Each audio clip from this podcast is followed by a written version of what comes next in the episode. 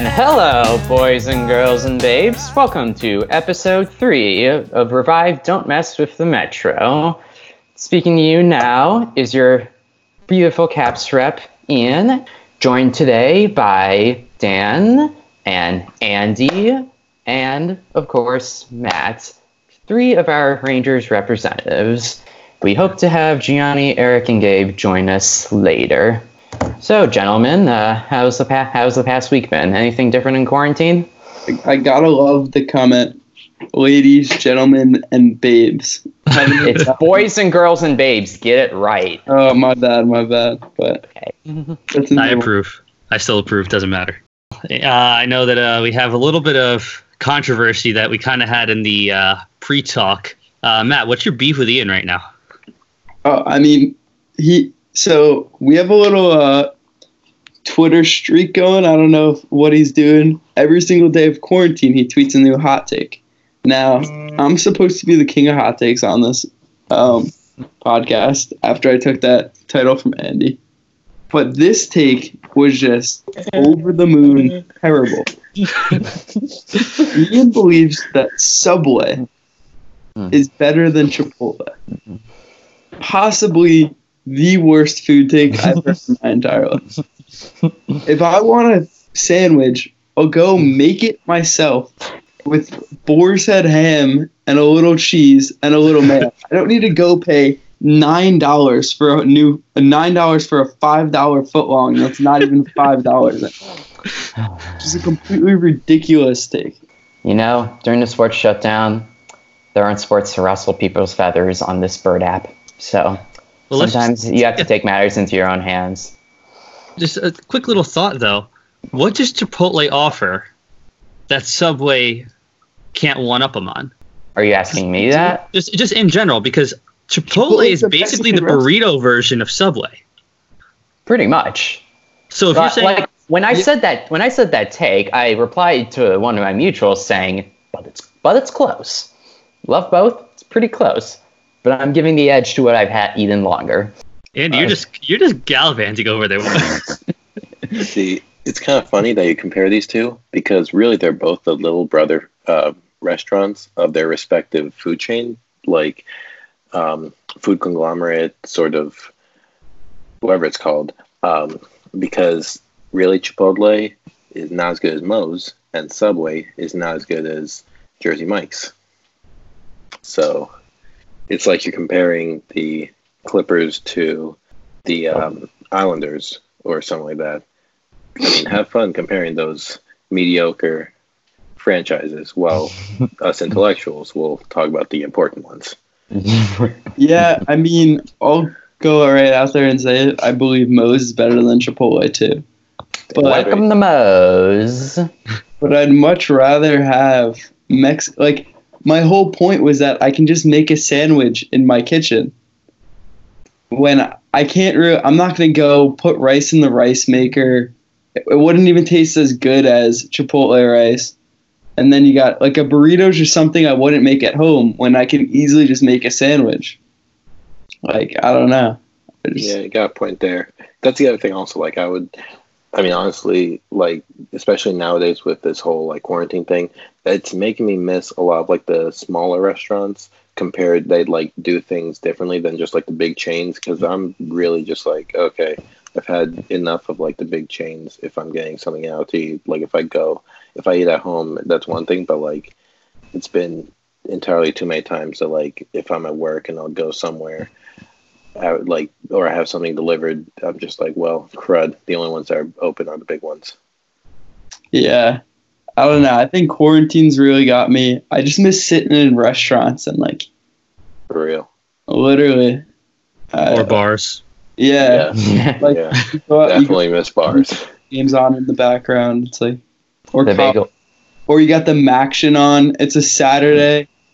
You're- You're absolutely dead after a Florida big Florida football win. It's eight o'clock. You're at Buffalo Wild Wings. You can't even read the score, but you know there's a good Pac-12 game on right now. Pac-12 after dark. Miss those days, man. The uh, bagel store just a mile down the road has said they're closed for the next few weeks, and that shit hurt. You know, right Yeah. here. Man. It's unfortunate. And Exactly. quite and quite frankly, I don't exactly eat out all that much because it's cheaper. So to not do Fair so. point. Ian, as a D1 athlete, do you not have like a meal swipes or like something like that?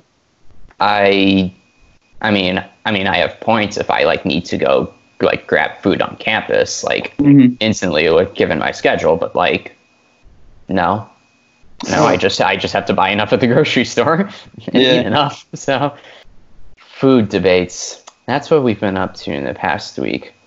So so let's see. This past week, uh, President Donald Trump and uh, owners from owners from the four major sports leagues, in addition to NASCAR, WW, I think WWE, and can anyone brush up on any other league I'm missing?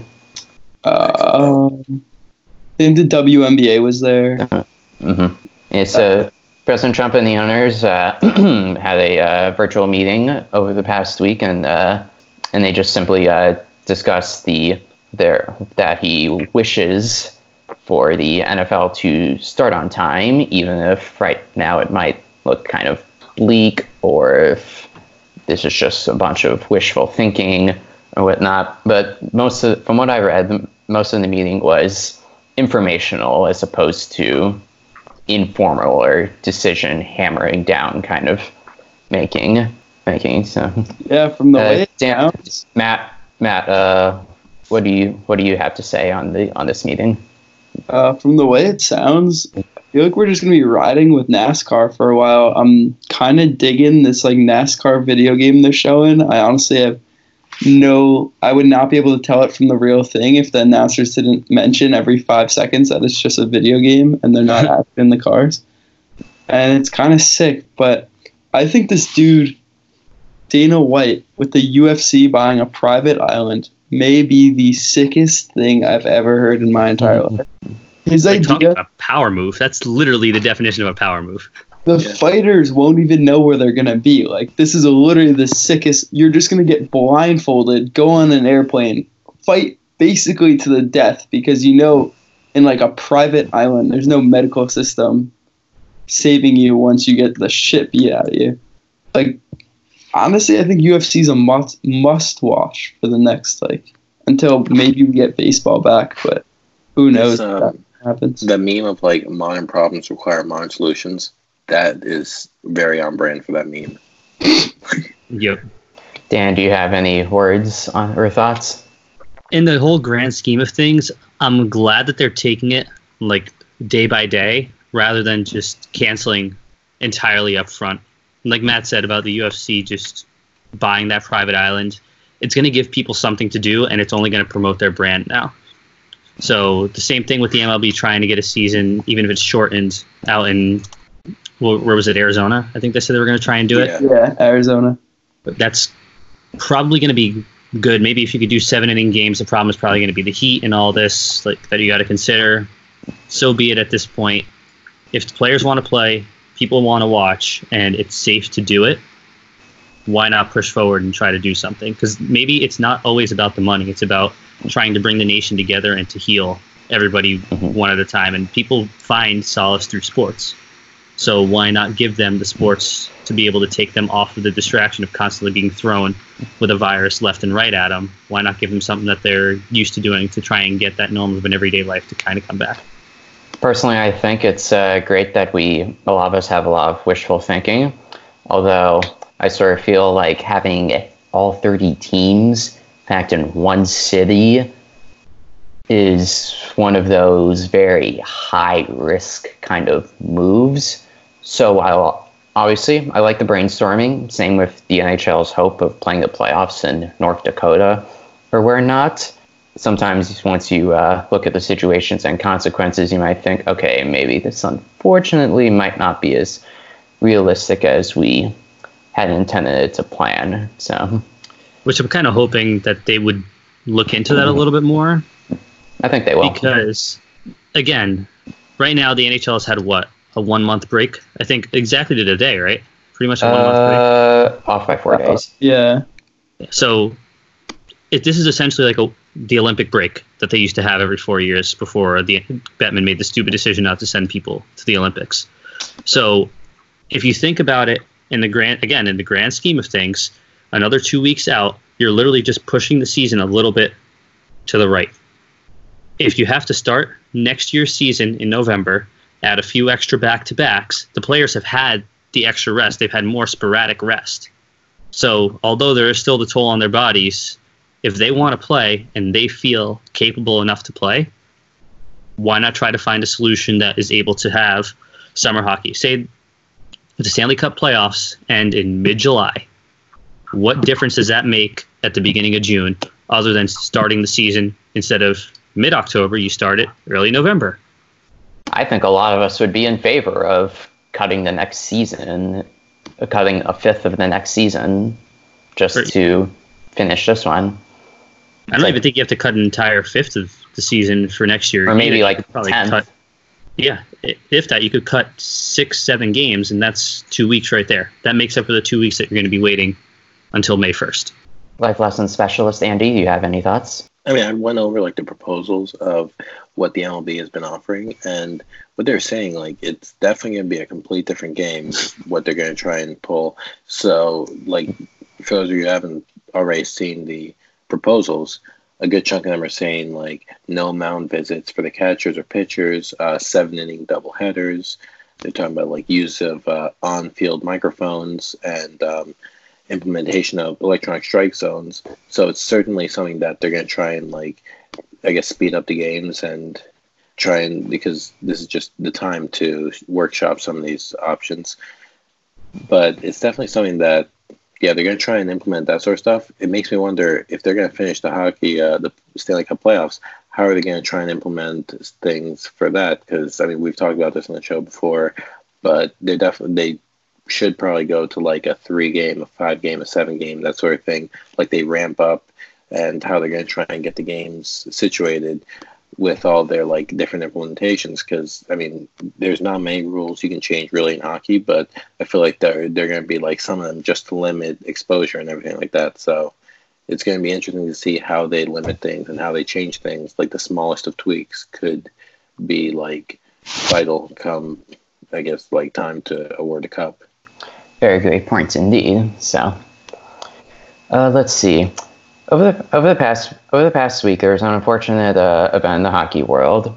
K'Andre Miller, K'Andre Miller was uh, doing a Q and A live stream with uh, V fans. For those of you who don't know, on Friday, and uh, someone someone came into the system uh, thinking he was playing some funny game, and really totally detrimented his experience and all or whatnot. And I know this is a very tough topic to uh, deal with, but as this happens with as this happens within our community, it feels our responsibility to bring this to bring this up and uh, and and sort of address how we feel and sort of address how we uh, feel on it.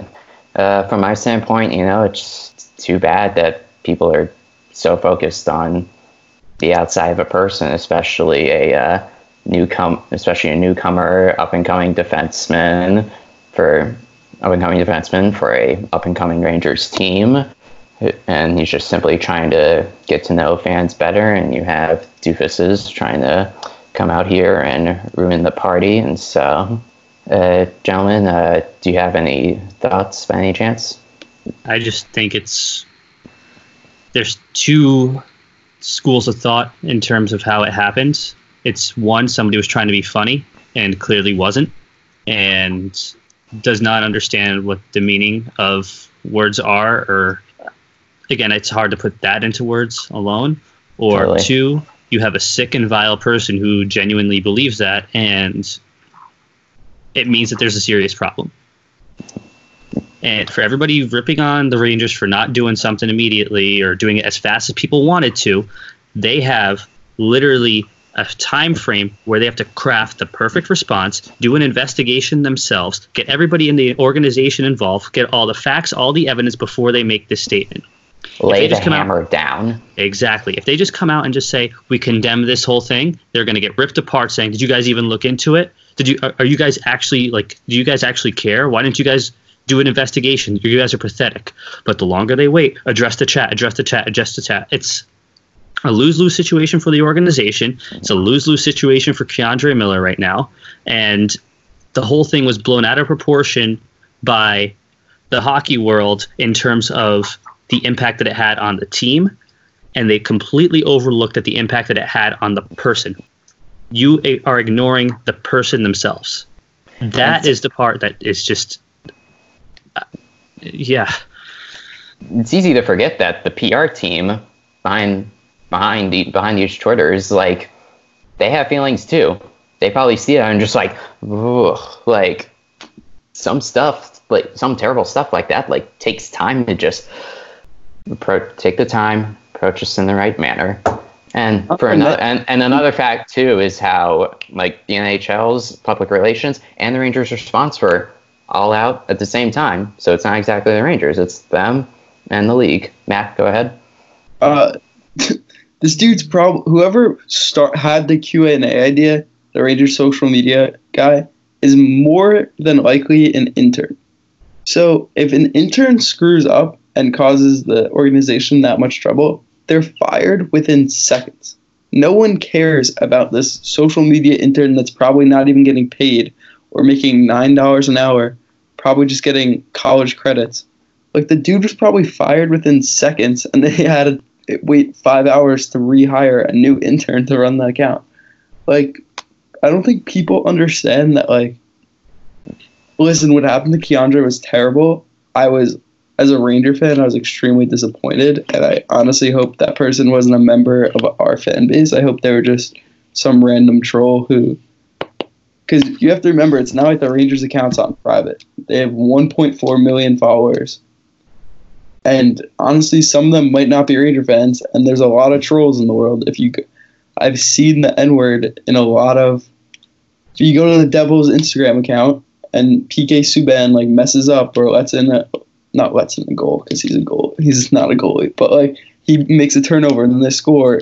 You see the N word in the comments. Like, I'm not like these people aren't fans so it's hard to blame the Rangers for what happened. Like, yes, they had to address it, and yes, they had to take their time. I agree with Dan, but like, placing the fault on the Rangers is a slippery slope because it's not like the intern was the guy calling him the N word. Exactly. The sport doesn't. exactly. The sport, yeah, and the, and the sport unfortunately does not have the uh, greatest greatest uh, history with its uh, fans and uh, racial abuse, but like the but the possibility of the dude being a troll is totally very probable. Holy, and that's holy something if I can probable. just butt in real And- quick. the FBI also. I also read that the FBI was starting to investigate this too. Yeah, So FBI is the. But if Dan, that's what you were gonna say, Dan. That's p- pretty much one of the things saying that you have now the FBI involved in a case bringing publicity to a sport that's not even happening right now. So this is something. This is going to be a much much bigger issue because there aren't games to distract people from this topic or something else. And let me say that this vile sob, probably Twitter keyboard warrior sitting back there thinking that they're funny. It could be a member of any other fan base out there that decided that they want to hop in on this Zoom chat. There's this little pathetic loser. I mean, uh, what other way can I put it? Having nothing better in their lives than to just spam the chat with the N word. This person is out there now getting tracked by the FBI, bringing in a whole thing, all because they either thought they were funny or they were being serious. Both of which are a serious, serious problem. And to touch on to Matt's point as well, seeing that happen, like to pretty much anybody, with PK, with Wayne Simmonds, top a- top athletes in this sport, it doesn't matter who you are, they're going to get called that word if that's the skin color that they are. It's almost inevitable right now, and it's to me, it's kind of pathetic mm-hmm. all because one person goes out and scores a goal. And it's still mind boggling to me that this can happen and still be tolerated. But the other big thing that I'm having a problem with, and Matt knows my feelings on him, I am not the biggest Tony DeAngelo fan as a player. I don't care what he does off the ice. I don't care where he leans politically. But for fans going out there, going after Lemieux, Strome and DeAngelo after these guys are going back to defend their prospect and now teammate after he just signed is a new Oh. level of low. All because they disagree with one thing that he has a right to believe in. There, if you're going after him for his First Amendment right to be able to speak his mind, to be on Twitter and say things, and then blaming him because some other pathetic loser wants to be dropping the N word because of their beliefs, I don't, I don't see the connection there. And they stated their support for him, and I guarantee you that what Tony said back when he was 15 years old in the CHL is something that he learned and he didn't really understand the meaning of what the words meant back then. And it was also not a racial slur if i'm not mistaken. It was a lgbt slur that he used. Yeah, he used the the F word and obviously not obviously like the LGBT F word. Yeah, I just hundred percent. That's another thing I wanted to address today. The people that make Twitter about Tony DeAngelo, literally, I understand we don't have hockey. I understand you guys are bored, but Twitter right now is just people either defending Tony DeAngelo or wanting him to die. Like it's unbelievable. These 15 year old girls that just cry over Tony DeAngelo all day, every day. Like you guys really have nothing better to do with your lives than to cry over this NHLer who's not even on your team. You want to debate whether he's good at hockey or not, and he's. I'm sorry, Dan. He's very good at hockey. He's a top open five your eyes open your eyes he's a top five defenseman in points. It's just unbelievable because he supports Donald Trump and because he likes to be active on Twitter when every athlete in America is bored right now because they have nothing to do because their livelihood's been taken away from them. Like it's just unbelievable. I just so some people, man, just And you know, it's one of those things for like, I guess for specifically Anthony is like, it's a lose lose situation.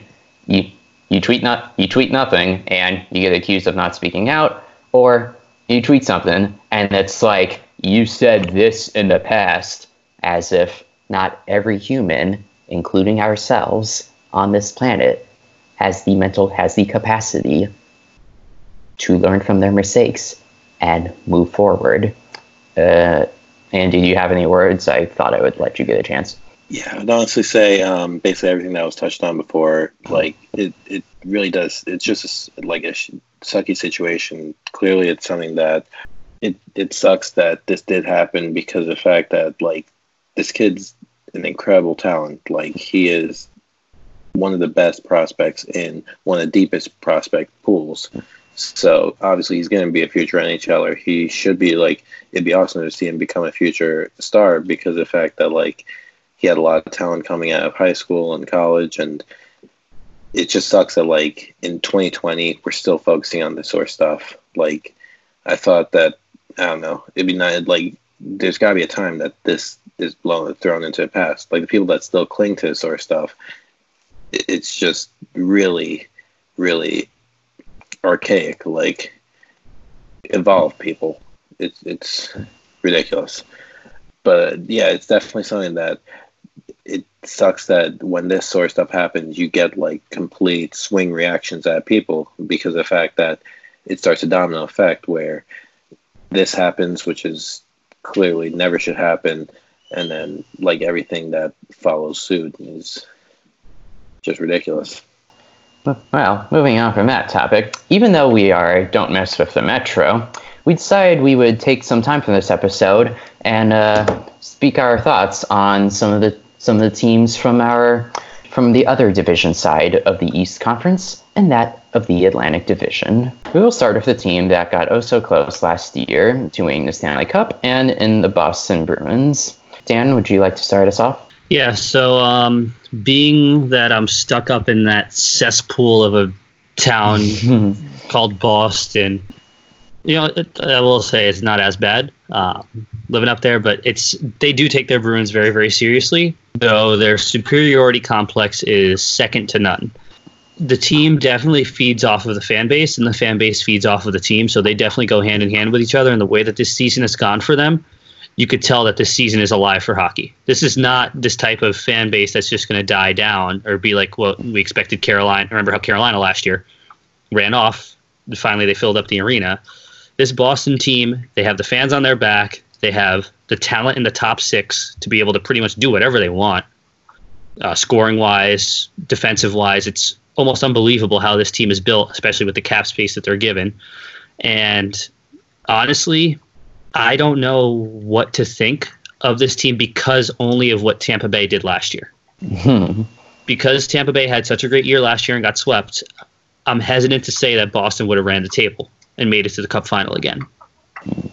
Again, their their road to the Cup final would have been tough, regardless of who who it was going to be. But at the end of the day, this team is very, very, very talented in having 100 points through 70 games. Hitting 100 points when the season's suspended is, to me, pretty remarkable.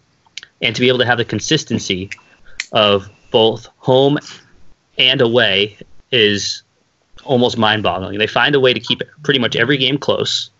It's they're a well-oiled machine that I don't see going down anytime soon, and they are not carried by the goaltending of Tuukka as much as many of, of like we said, the other teams in the previous episode with the Metro or many of the other teams in the Atlantic that we're probably going to hit.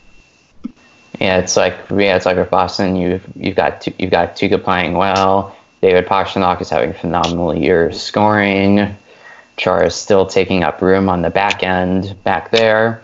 And like you say, they uh, feed off the fans' energy, and it's also pretty important for them from their own team standpoint that they sort of bounce back and take control of their division the way they have after falling short last year, the way they did, particularly losing their last two games on home ice. Andy, do you have any uh, thoughts? Well, obviously, as Dan said before, and you have said, this is a very talented team. They have one of the best top lines in all of hockey, incredible depth, incredible defense, and Rask and uh, Halak are nothing to shake a stick at. Like, they have a great, talented team.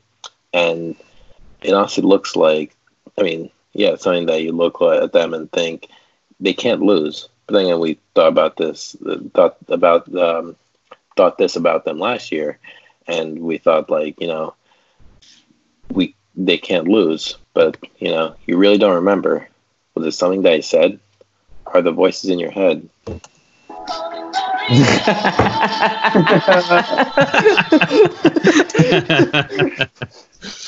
I knew those last two words seemed familiar somewhere. So. Yeah. Dude, he had a. It was too good of a rhyme.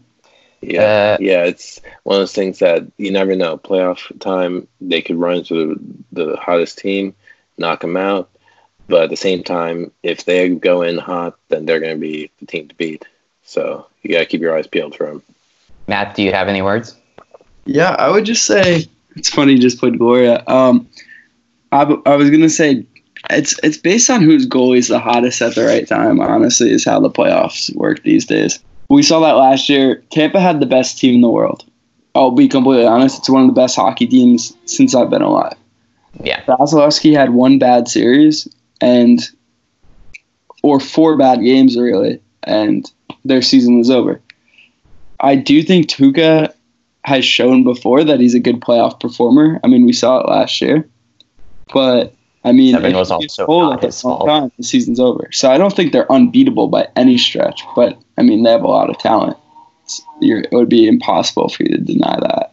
Well, uh, speaking of great talent, we talent that had once faltered. We now move on to our next team, second in the Atlantic with 92 points in the Tampa Bay Lightning.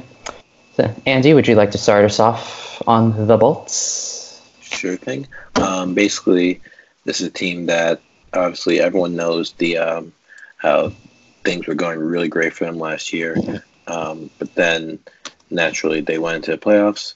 First round, they decided to go up three nothing in the first period and called it a year. They just packed their stuff and they were done. It was, all right, I'm head out. So basically, it's one of those things that now, like this year, they can't do that again. They obviously have to say, you know, we can't just go all in and falter in the playoffs. They gotta win. Like if otherwise, this is a team built for now. Like they've traded away two first round picks this year. They traded away Miller to get a first round pick just to trade that pick away. They've done so many cap maneuvering, let Stralman go, signed Shattenkirk, let uh, Girardi retire, Callahan retired. They had, I mean, their core is not getting younger. They Stamkos is getting up in age.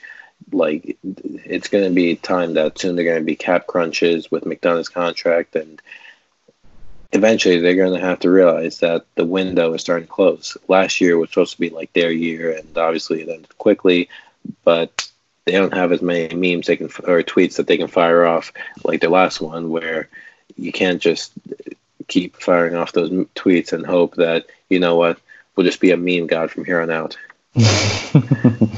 Dan, what do you have to say? Um, Andy pretty much hit it on the head with their picks. I mean, they still find a way to gather picks even through all these trades that they make. But not having first rounders can really cripple a team. See what the Rangers did, and again, that was also bad drafting on the in terms of 14, 15. Speaking of that, because it's kind of known for me personally, but the core of that team is essentially locked up right now, and I don't see this team going anywhere anytime soon compared to what everybody else is thinking. Um, looking on Cap Friendly right now, you have Kucherov signed through 2027. Stammer's locked up through 2024. Uh, Point becomes an RFA again in 2023. Uh, Palat's the next highest cap hit. You have Gourde, maybe Tyler Johnson might give him a little bit of a cap crunch, quote unquote, but those guys are all there. It's going to be, honestly, it's going to be pretty interesting to see with all these no trade clauses, who are they going to protect? Who are they going to have to uh, expose in the expansion draft with Seattle? Because as of right now, Hedman, McDonagh. Um, when is the expansion draft supposed to be? 2021, correct? Yeah. Yes. And the player has to be under contract for that season, correct? Yeah. Correct. A Yeah. free agent does not need to be protected. All right, so that means that they have Hedman, McDonagh, uh, Killorn, Johnson, Gourde, Palat, and Stammer, all with uh, no trade clauses or no movement clauses. That's seven skaters right there alone. Oh, and Coburn. And Coburn's under a no trade as well. So that means that Kucherov is technically exposed right now. Brayden Point is technically exposed right now. So is the downfall of this Tampa team going to be the expansion draft and losing a key guy, or are they going to be able to keep fighting through? That's pretty much how I think about this team going forward. As of right now, they're just a well-oiled machine that knows how to play well. Cooper's obviously a very, very good coach, knows how to get the best out of his players. They found their way out of the cap crunch with Stamkos back in 2019 when they had to sign the triplets in 2018 and was it um, uh, Kucherov last year, right? Am I mistaken that or no? I remember that Stammer was the odd one out. But other than that, maybe the expansion draft is the only way that they have as an out that I can think of at least. And I think one important thing to note is how they actually started like the season kind of off on the slow end, like probably still feeling the jitters from last year's collapse. But then I think the past like couple months or so, they've really rallied it together. And should there and should there be should there be a playoffs this year, I feel like they would and like have them have less noise compared to what they've had the past couple years. The they would probably really benefit from that, probably similar to the Caps from past years. So maybe they so maybe they wouldn't end their season going the last uh, 159 minutes and 27 seconds without scoring a goal. So, Matt, what do you have any words? So here's what no one talks about. I mean, maybe people talk about it and I don't listen, but hockey, as we saw with the Rangers in um, 2016, we saw it. I'm trying to think of other Chicago, LA. These teams that play more games than anyone else in a certain span of time. The Rangers went deep in the two consecutive playoff runs. They they got to they played 100 games in back-to-back seasons and the next game they just couldn't keep up like athletes get tired whether you want to admit it or not when one team has is off from March or April 9th and the other team's playing until June 29th and like that has an effect on your body. So I think Tampa, honestly, I think although they were out a little earlier this year, they just weren't like they ran out of gas at the end of last year. You could see it in game four. They just weren't the same team they were in the beginning of the year. People also forget, although they were rolling, like they didn't finish the year as strong as their point per game pace, like up until game like 70 of last season was like a record setting pace. But they didn't finish as strong. And yeah, you could say, well, they're already clinched and they probably didn't want to get hurt. But they were also running out of gas. And that's like a real thing in sports that no one really wants to talk about. And I think it just has to be mentioned. And I think honestly, they come back this year with not only the longer off season, but also they um, they'll have this month break from or multiple month break from the coronavirus. If we play any more hockey this year, I think Tampa is honestly, in my opinion, the favorite to win the cup if Vasilevskiy can find himself and find his game. So I, I think a lot of people just need to talk about like Boston next year. Although they might not be losing that much talent, they've they'll they'll have played probably hundred games in back to back seasons. Like fatigue is a real thing as a professional athlete. I totally agree with you 100% on the fatigue factor. Although Tampa did miss the playoffs in 2017. I mean, obviously they went deep in the conference finals in 2016 and 2018, went to Game Seven both those years. Sure. But like in 20, like 2017, they didn't make the playoffs. So like, you're obviously correct on the fatigue part. Although I don't think they played that many yeah, games maybe I mean necessarily. so. they're- they're already- 2017 or 2016-17, they did battle a lot of injuries though. That We gotta remember correct. that that was the year that they were like the reason they missed the playoffs was because the first half they were like bruised and battered. Didn't Stammer Yeah. miss the entire season too? That was the year. Yeah, the leg. Well, you know, my boy Zach would tell me the Tampa Bay Lightning won 62 games and said, "Fuck it, we done." now, and we done with Tampa. We now move on to our next team, the number third seed in the Atlantic, in the Toronto Maple Leafs. Yeah, speaking of taking the month of pretty much April, May, June, and the entire summer off. Dan, would you like to get us going? Yeah, I guess I'll kind of start it off. Well, first, uh, they fired that fuck Babcock.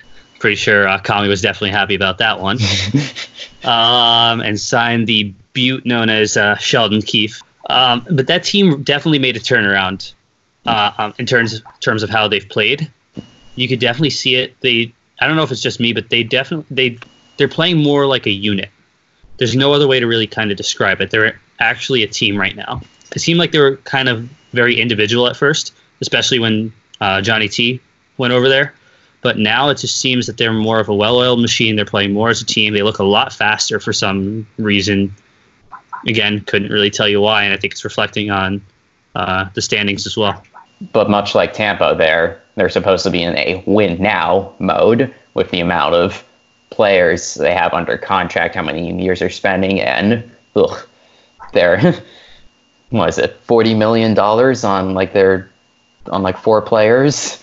Yeah, they don't have cap space right now. That is a lot. So, and Mm. for a team and for a team that hasn't won a playoff series in 16 years, uh, I personally feel like the clock is ticking on them a lot faster than what the uh, average Joe might be thinking. So, uh, Matt, what are your takes? Yeah, I don't I don't like Toronto honestly. I just don't think when you look at the other teams in the Atlantic, I know obviously taxes play a little bit of a role in it, but the two best teams, the Bruins and the Lightning, they both take a lot of team friendly deals. Marchand, team friendly deal. Bergeron, team friendly deal. Stammer, team Wait, friendly did you just deal. put Boston and taxes in like the same phrase as yeah, Tampa? Hold on a second. No, no, I Whoa, said, whoa, whoa, I- I, I said I know Toronto taxes are insane. But but you're talking about you know Boston teams like I know- Boston and I know Boston has bad taxes, but Toronto, like, um, where was I going with that? Yeah, so I mean, in general, these team-friendly deals are just killing Toronto because, I mean, their players are holding out to get paid. Meanwhile, in Boston, they're volunteering to give up millions of dollars. So I'm just saying, it- I know John Tavares, like he left the Islanders. He obviously you're gonna have to pay a free agent when they're giving up that extra contract year. But I mean, Nylander's overrated. Um, Marner, he got paid.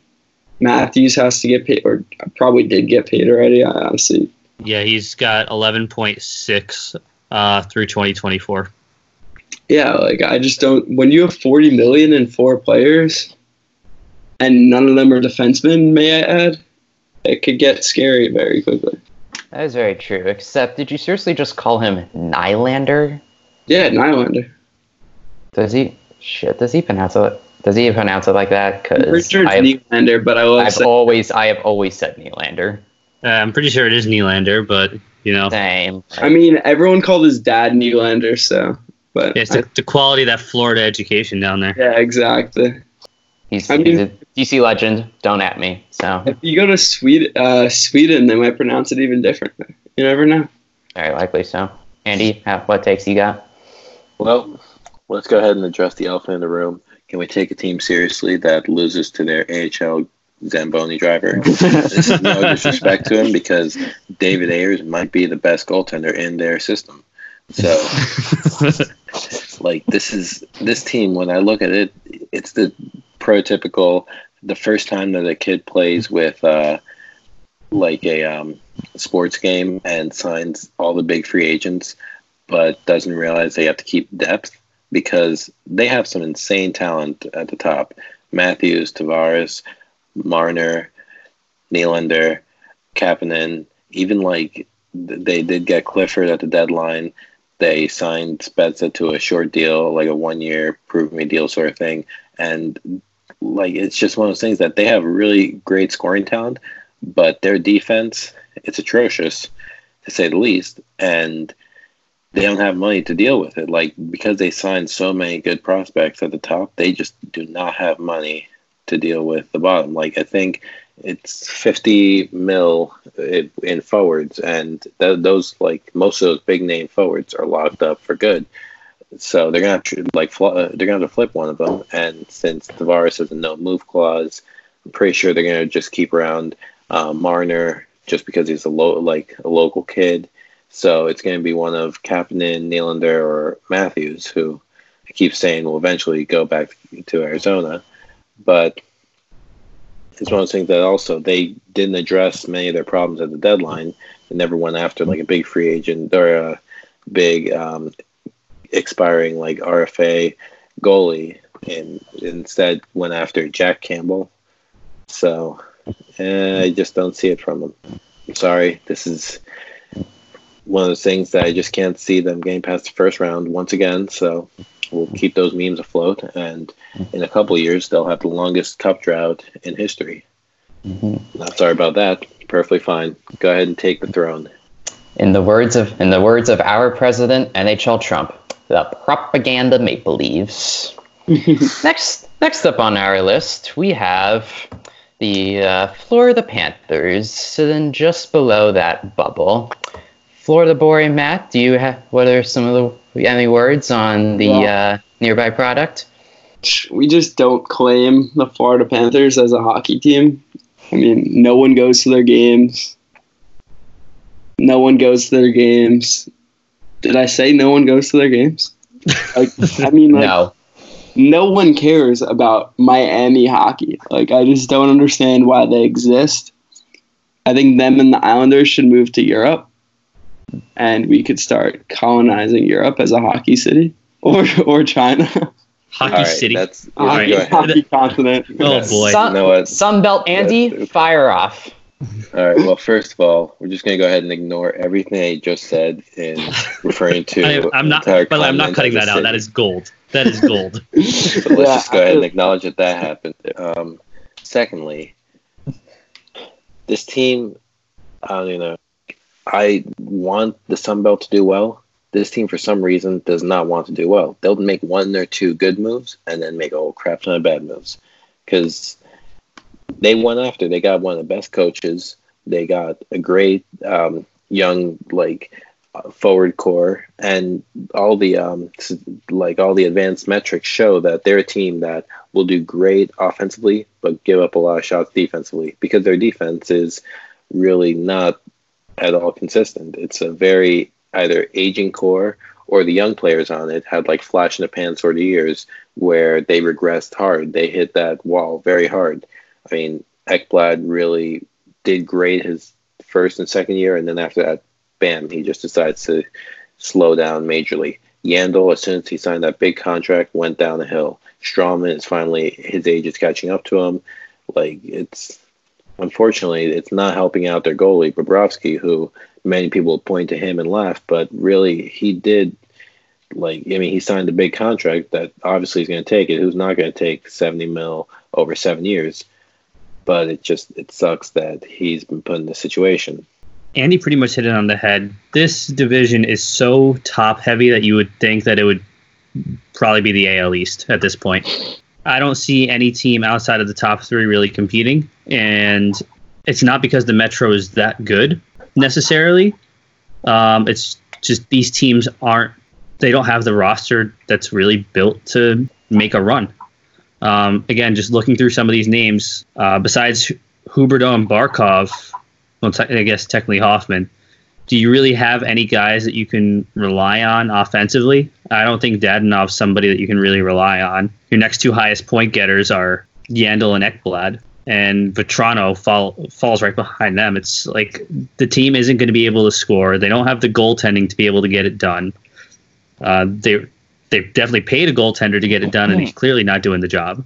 Uh, we definitely touched upon that uh, when Eric was talking last episode about Bob, but again, and the way that this team is built right now, they're freeing up some cap space, luckily, but who knows what they have to do with that? It's, I really have nothing. There, there's no clear names that are on this list that are going to be important to re-sign. I mean, maybe Mike Hoffman might be one of their priorities, but at 30 years old and being on pretty much shit teams for a while, is he really going to want to re-sign in Florida long term? Um, Dadonov had a great year. Um, he's up for resign. Hall is up to get re-signed. Um, they're 31 and 29 respectively. Um, a couple of RFAs. Nothing really important. I guess I'll send it over to Matt at this point. I mean, I just don't see this team making a run anytime soon. Yeah, as far as talent goes, I mean, they don't have any. Let's just make it very simple they have two players that everyone loves to say is underrated because they play in Florida, but everyone just knows how good Barkov is. And I think Aaron Ekblad's honestly like a massive disappointment. I know he's actually having a pretty decent season, but when you think of what he was supposed to be, um, he was an exceptional status player in the CHL and then the number one overall pick. I just don't think he's living up to the hype that everyone like thought he would. And I mean, he has a he's he's making some pretty decent money. So I'm not sure like if maybe they just built their team around him, and then when he didn't live up to the hype, like they were s- screwed. But I just don't like the way they constructed their roster, and especially, I mean, we've all said it, 10 million or yeah, 10 million on a goalie is not the way you win in the NHL anymore. So yeah, they're always that team that always seems to be a piece or two away from taking the next step forward. And it's one of those things where unfortunately it's like they might come close on super close on a few seasons and just like just fall short of making that next step. And I mean, yeah, Trocheck was tripped, but that still matters. And goaltending is obviously very hit or miss, man.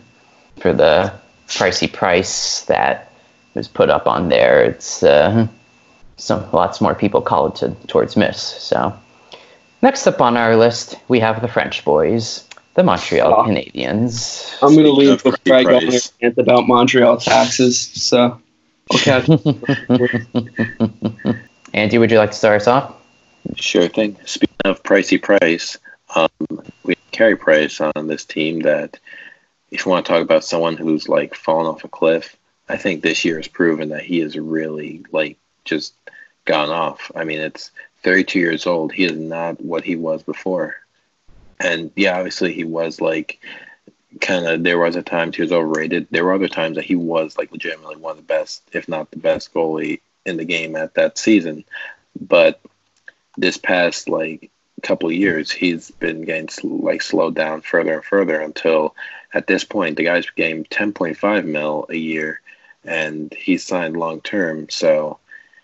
I mean, this team is obviously going to be going through a rebuild. They're retooling, like basically on the fly and they do have like young talent. They have, I don't think anyone like on their team is um, inked like on their at least for their forwards like more than five or five and a half mil or at least longer than like 2023 I think last I checked. But yeah, it's one of those things that I just don't see them like. I mean, they have a whole 14 picks this year and I think 10 picks next year. So they are definitely going a rebuild. Obviously, they have Shea Weber on defense. That's going to be kind of an albatross of a contract soon. But between him and Price, like those contracts are holding them back from being able to either go on a full rebuild and get like rebuild on the fly, or being able to go on like a retool and do something like uh, it just it feels like they're they're going to kind of hold them back a little bit from being able to reach the echelon that is uh, Tampa and Boston now and even Toronto. Like they still are ways out. Obviously, they do have the young talent, but the one asset they had for years in uh, Carey Price has become their liability. And very nice use of the terms there, Dan. Just another team that's just stuck in the mud as of right now. Jesperi hasn't been fantastic. Again, he's young, but you would expect the third overall pick to have a little bit of an impact. Other than that, I really have nothing. The team isn't, again, built to make a run right now. I don't see where they're going to improve. Pretty much mm-hmm. having Shea Weber locked up at age 34 with 7.8 on the cap. Carey Price is just wasting his prime years. Is he going to be another Henrik Lundqvist kind of guy who may never win a cup and sticking around with the team? Who knows? Kreider was tripped, and that's all I can say. well, uh, during Dan's speaking time, we had one of our members join us just now. Gianni, do you have uh, any takes on the current state of the Habs? Well, first, current state of my life, pretty brutal. Wake up at like 9 p.m., go to sleep around 7 a.m., and then just keep repeating the cycle. So, my fault for joining live. But Canadians, Canadians, Canadians suck, and they are in bad shape everywhere, up and down the roster, in the prospect pool, in the cap. That's all I can say. We can move to the next. I don't even want to talk about Montreal. What a horrible team for me to join. We're not even talking about a fun team. You just got to come in and talk about Montreal. It's horrible. So Damn. Hey, you just missed oh. I played Gloria. Oh. Damn, man, the, disres- the disrespect for. No, they're the they're the meanest my... fans. They're the, they're the meanest fans on Twitter. On... They're the meanest fans on Twitter. Like when the Devils beat them on Thanksgiving, I was, I was talking trash. You know, half the it's Thanksgiving. I mean, they were just they were just so mean to me, and they come in bunches. Like it's mm. not just one fan; it's like seventy at once. And it's always it's if ever if ever you attack that girl, there's this one Habs fan girl. I don't know what her name is, but her simp army come after you. I mean, it's ridiculous. Like they well, will attack you. That is uh, an interesting take, considering no, I, I, I, mean, I, I have been blasting. to the uh, I've been to the Bell Center twice. Oh, openly rooted for my openly rooted for my team twice. Saw them win twice, and the fans were awesome. No, twice. no, they're nice in person, and it's a beautiful city. They're just mean on Twitter. Keyboard, keyboard warriors, keyboard yeah, warriors. Keyboard warriors for sure. Next up, we move down our next up we move down our list to Western New York, the Buffalo Sabres. Oh, and um, all right, well, if you've ever been to Buffalo, you're gonna know that first of all, if you go there during a game where they play a local, like a rival team, it's going to be filled with rival team fans. I remember going there for a Rangers game, and it was like 65 35 Rangers there. So, yeah, MSG North was fun. Um, I got to say, I've never seen a team waste more talent than Buffalo. Like, I thought that um, the Oilers were experts at wasting talent, but Buffalo might take that throne.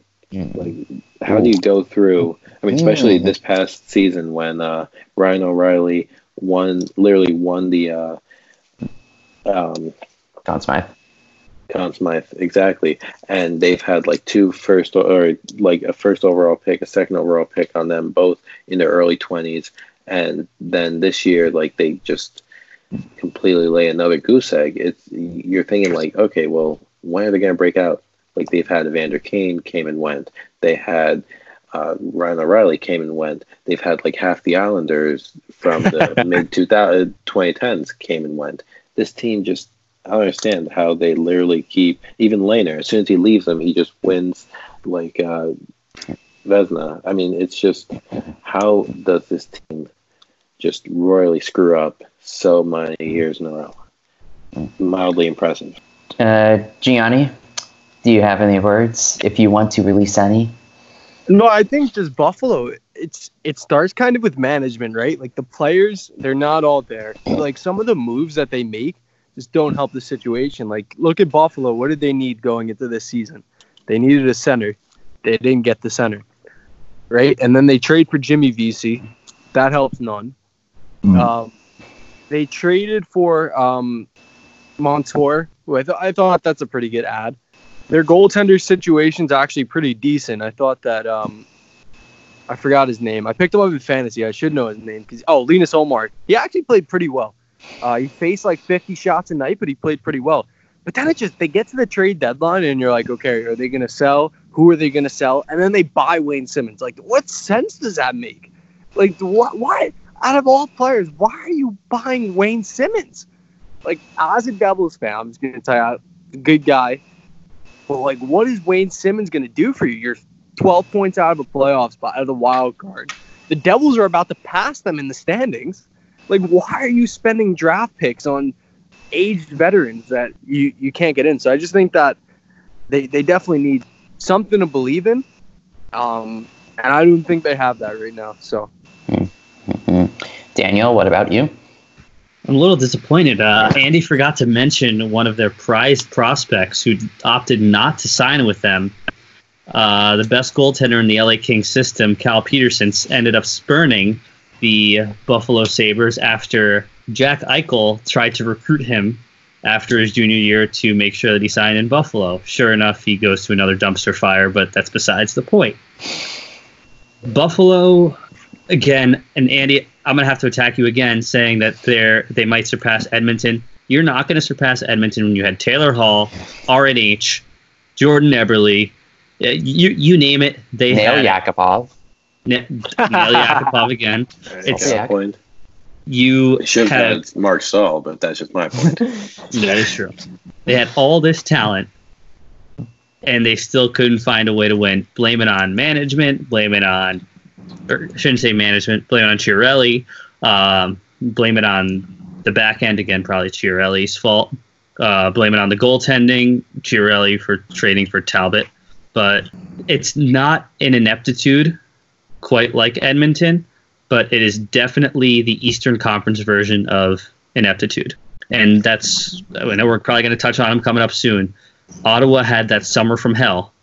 And I don't think that that summer alone can top off what the Sabres have been since their cup run in 06 07. Or was it 05 06? 06, uh, uh, 06 07 and 05 06, they both went to the conference finals, but didn't make it to the cup so both of their runs early on. Yeah. It's to think that wasn't one of the cup finals Edmonton versus Buffalo? No. Edmonton that's at Boston. That was uh, Carolina. Carolina. It was Edmonton Carolina. Carolina. Won Yeah. So Carolina again, beat Buffalo in seven. So sorry, I mix up my inept teams sometimes. Um, literally, I don't see where this team goes. They are wasting away Jack Eichel to levels that I don't think we've we're ever going to see. Their cap situation isn't the greatest in the world, but they might have some room. But who's going to want to go up to Buffalo the way that that team is running with the team that they have? Jeff Skinner at nine million dollars. oh they still God. have they still have Okposo under contract for another four years at six mil a year. Uh, other than that, though, they're freeing up everybody except for Marcus Johansson. Two things. I, can we just? I mean, like, where do you guys stand? is Jeff Skinner? I know it's one year, but is he the worst contract in hockey? Currently? Based on this year alone, yes. Yeah, not like Yeah, if probably. he if he doesn't improve, because you know what you saw is like when he was on Jack Eichel's wing, he was a 40 goal scorer. He signs that giant contract. Then they find out that Victor Olofsson can play on Jack Eichel's wing, right? Skinner gets bumped down, and like, what did he finish the season with? How many goals? 15? 14. Like that's brutal for nine Yeah. million in the Yeah, he first only has year. 23 points. Like, Yeah, but that's I mean that's unreal. So now it just comes down to a point where it's like, how long until you trade Eichel? It's coming. It's it's obviously coming. oh, It's just- sorry. It's gonna be real funny when uh, Eichel and Matthews reunite in the desert. Damn right. yes, that sir. first, that top two talent is just going to be one hell of a, ga- a uh, role. And you know, to, with to Taylor and you know, to the Oilers' credit, they at least won seven playoff games in the 2010s. You got a point. It wasn't a it wasn't a bad run the last time the Oilers got in. I They think like- they, yeah. they lost. Games They they went to Game the Seven. Ducks Yeah, or the that's what Sharks. Ducks. They beat the Sharks. right? Yeah. Yeah. Yeah, well, Uh, that's that- the thing. Also, this is the longest drought. Now, the Buffalo Sabres have the longest uh, playoff drought in hockey. Oof, tough stuff. Tough stuff. It's gonna be a lot longer. So moving down our list, as Dan mentioned, with the uh, wild summers of the Ottawa Senators. So we will start with you, Dan, as you hinted at their presence. We'll start when the times were good, when they had Mika Zibanejad, Erik Karlsson, a team that probably could compete, uh, would compete probably to this day, uh, riding on the back of Craig Anderson uh, when he had that unreal year.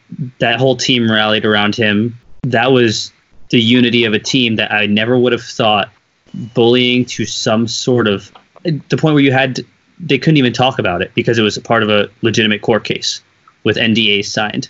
That, that means that you know something was happening for everything to come out and then just blow up that team as a result. I didn't see this team going anywhere. Then they got ripped on for drafting Brady Tkachuk because apparently if you play college hockey, you shouldn't be drafted at all in the first round for some odd reason. um, Tough stuff.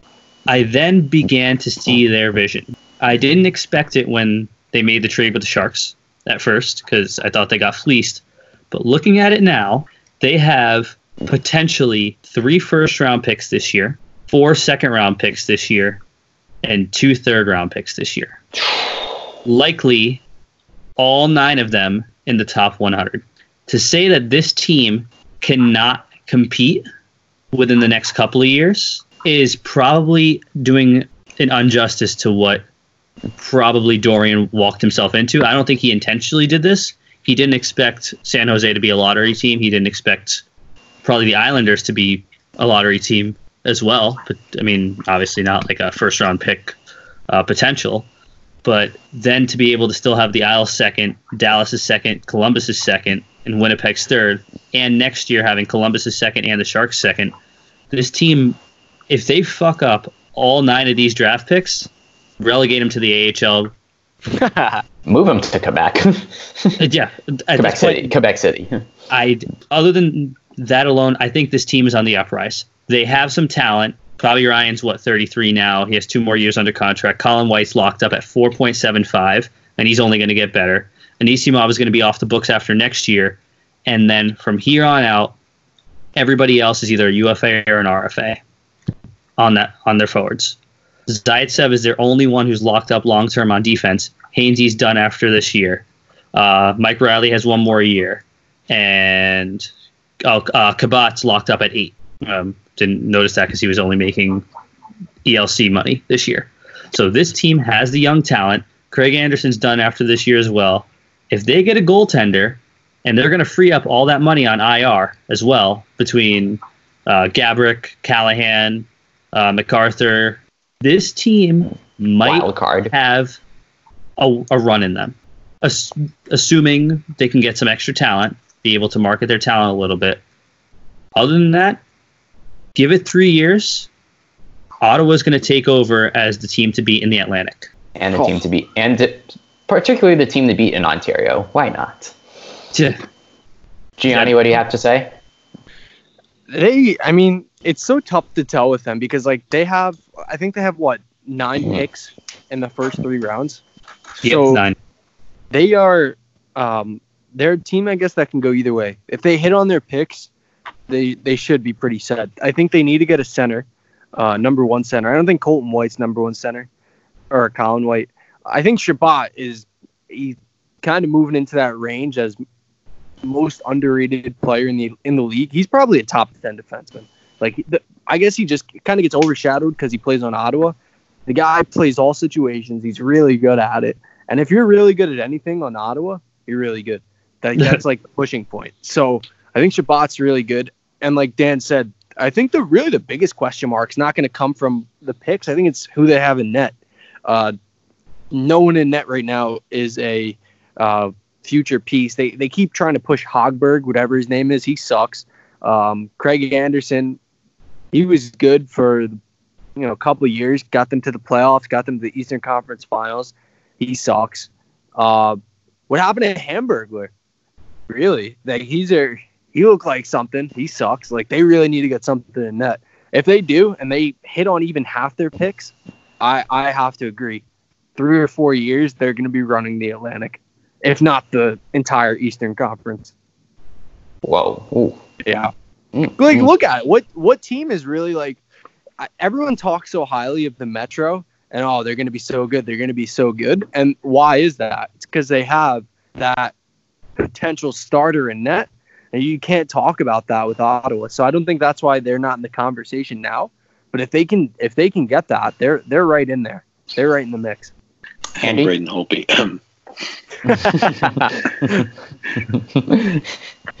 but yeah, I would say one thing with Ottawa is they definitely turned around the narrative, like basically flipped a switch on the narrative. So like everyone talked about how bad they were um, years ago, or like after the uh, Karlsson trade, well, really from when they went to a Cup Finals in 2017 to 2018, like how they were really screwed, Almost their future is screwed. They talk about how like this team, how are they supposed to rebuild and everything, and now they went out and pulled like insane trades. They now 17 picks, I think, in the first three rounds of the next uh, couple of years. So they have it's they're really deep as all get out and they have they can get like the top pieces. Obviously, they have uh, Brannstrom in that trade um, with for the Mark Stone trade. They pulled like insane talents.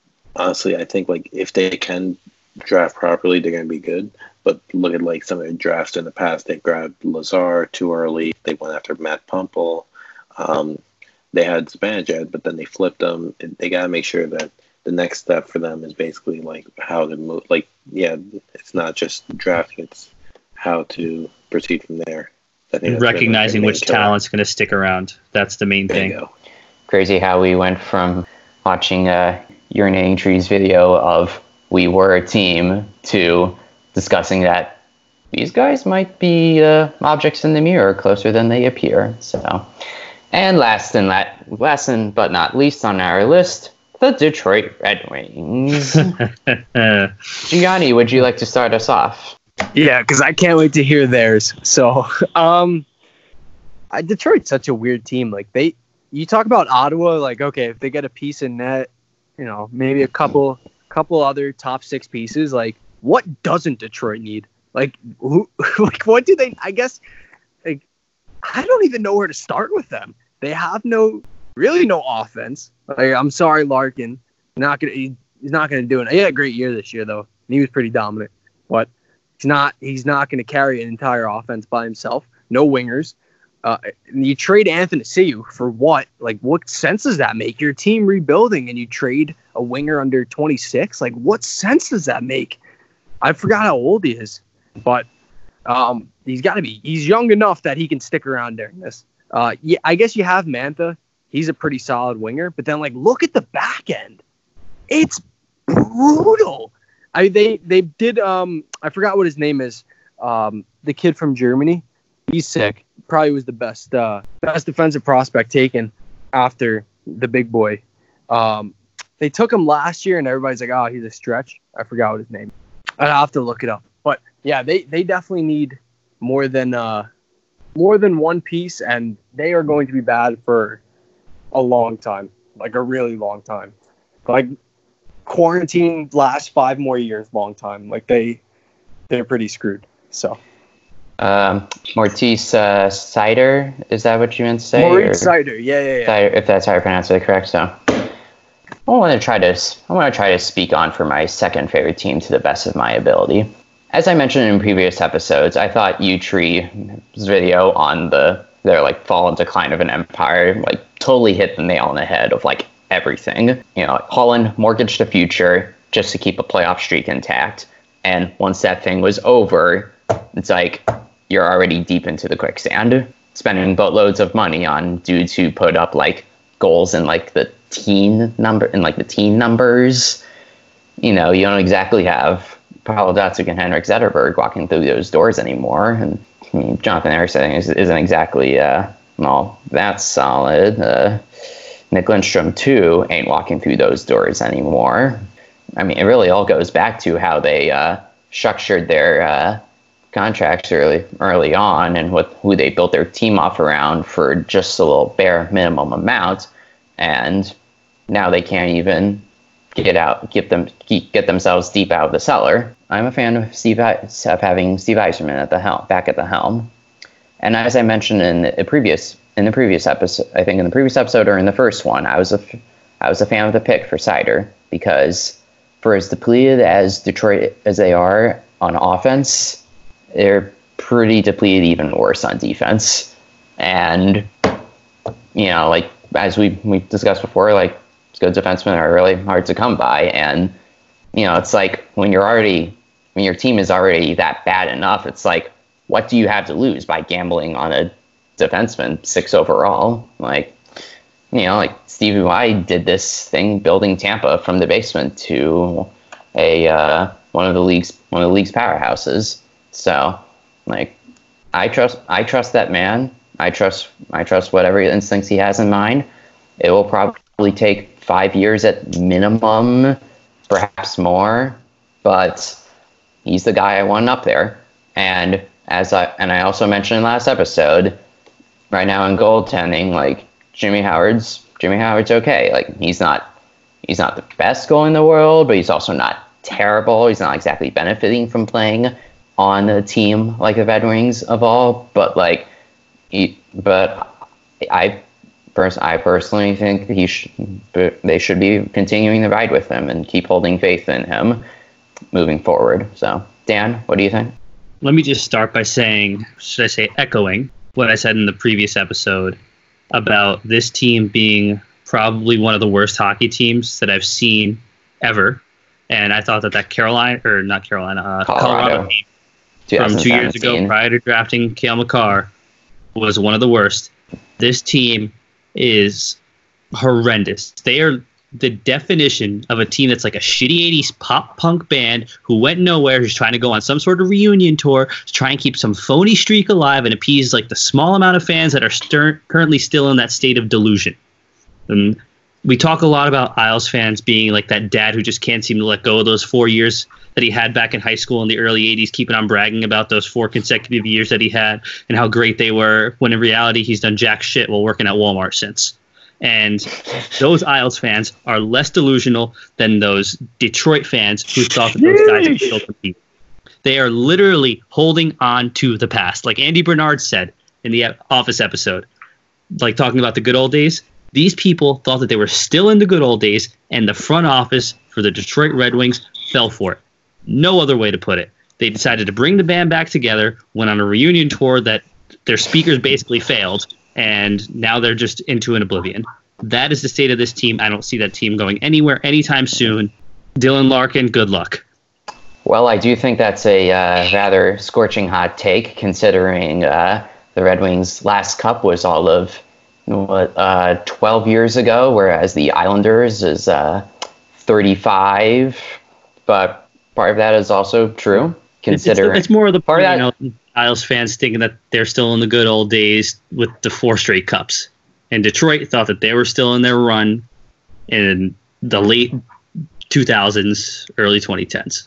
Oh, well, part of that is warranted true because all the players from that team got old and they retired, and so once that was all said and done and gone, you didn't have them anymore to bank to bank track on. So, and you know, it's like this team doesn't exactly uh, help Dylan Larkin's development, but it certainly helps uh, all y'all's uh, propaganda. So with that, Andy, I'll pass it on to you. Well, um, one thing I will say, the Red Wings, like from 2000 or from 1997, One.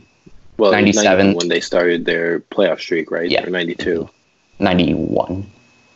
Yeah, so 91 to 2016 made the playoffs pretty much every year. Actually, maybe it was 92. Uh, but yeah, it was they made the playoffs pretty much every year, and um, now it's I mean they haven't they've been pretty much like on a tailspin. It's kind of funny though, because like you always talk about some teams that during that same stretch you had like every sport had a team that seemed to like go on a deep run. Obviously, the Patriots and um, football have been like making deep runs every year and like making the playoffs every year, almost every year. Besides like 2008 when the NFL was nuts. Uh, you have the Spurs that were making the playoffs pretty much every year because they had consistency, and finally you have in baseball the Yankees making the um, postseason or at least having a winning season every year since 1992 um, or 93. But you know, as a Yankee fan, I have to laugh and think like you know, some teams need to go on like need to rebuild. That's cute, like rebuild on the fly, grow a pair. But yeah, honestly, it's they are like really down and just in a really dismal sort of place. But if anyone's going to pull it out, I mean, this is the same Steve Yzerman who built up the Lightning to where they are now. I would think that he would be the one who'd want you'd want at the reins for this to basically lead the ship back to uh, back to shore because it's definitely going to drift. Things have definitely not panned out. And when you also think about it, the draft for Athanasiu was just horrendous. They don't have really that many more pieces that they can flip where it's like um, Ottawa that, hey, they still were able to flip Mark Stone for a good return. They were able to flip Karlsson for a really good return. And now Detroit doesn't even have that good pieces. Where are they going to get for Larkin? Like, and if they flip him, first of all, you're losing out on a really good talent. Secondly, you're selling really low on a potentially higher talent. They have to hope that he gets better.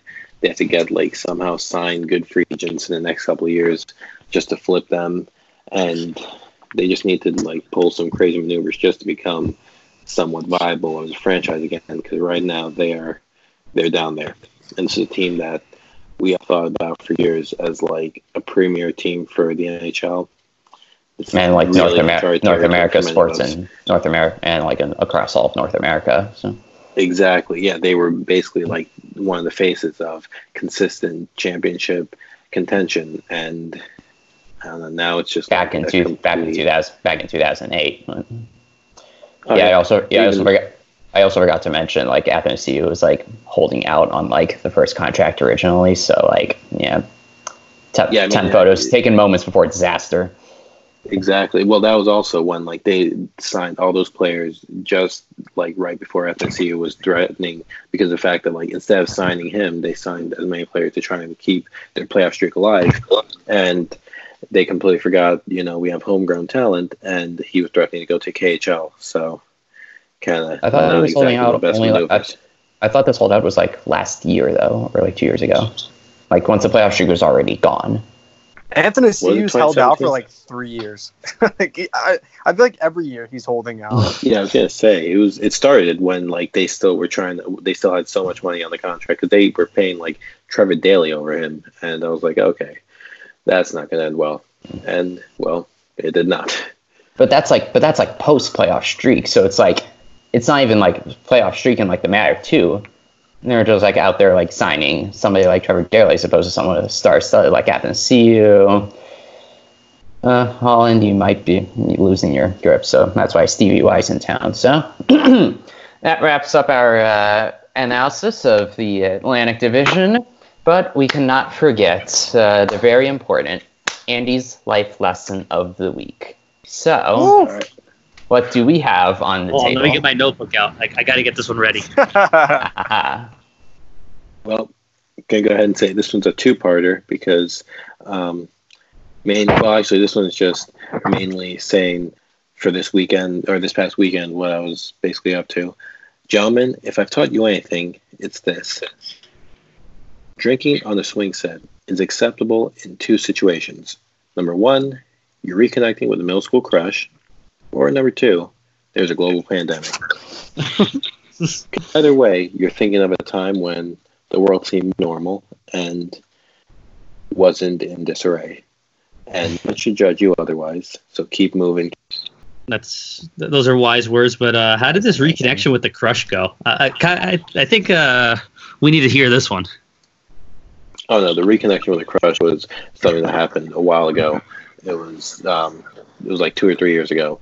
But I was just like that was the only other time that I could possibly think of where I was drinking on a swing set, as opposed to this past weekend where I was like, all right, well, this sucks. I'm gonna grab a six pack and head on over to the park that is completely abandoned. Yippee! Yeah. Damn. Speaking of no drinking, Ian, you, we got nine days. I'm I'm doing it for you. I'm proving Andy and uh, Eric wrong over here.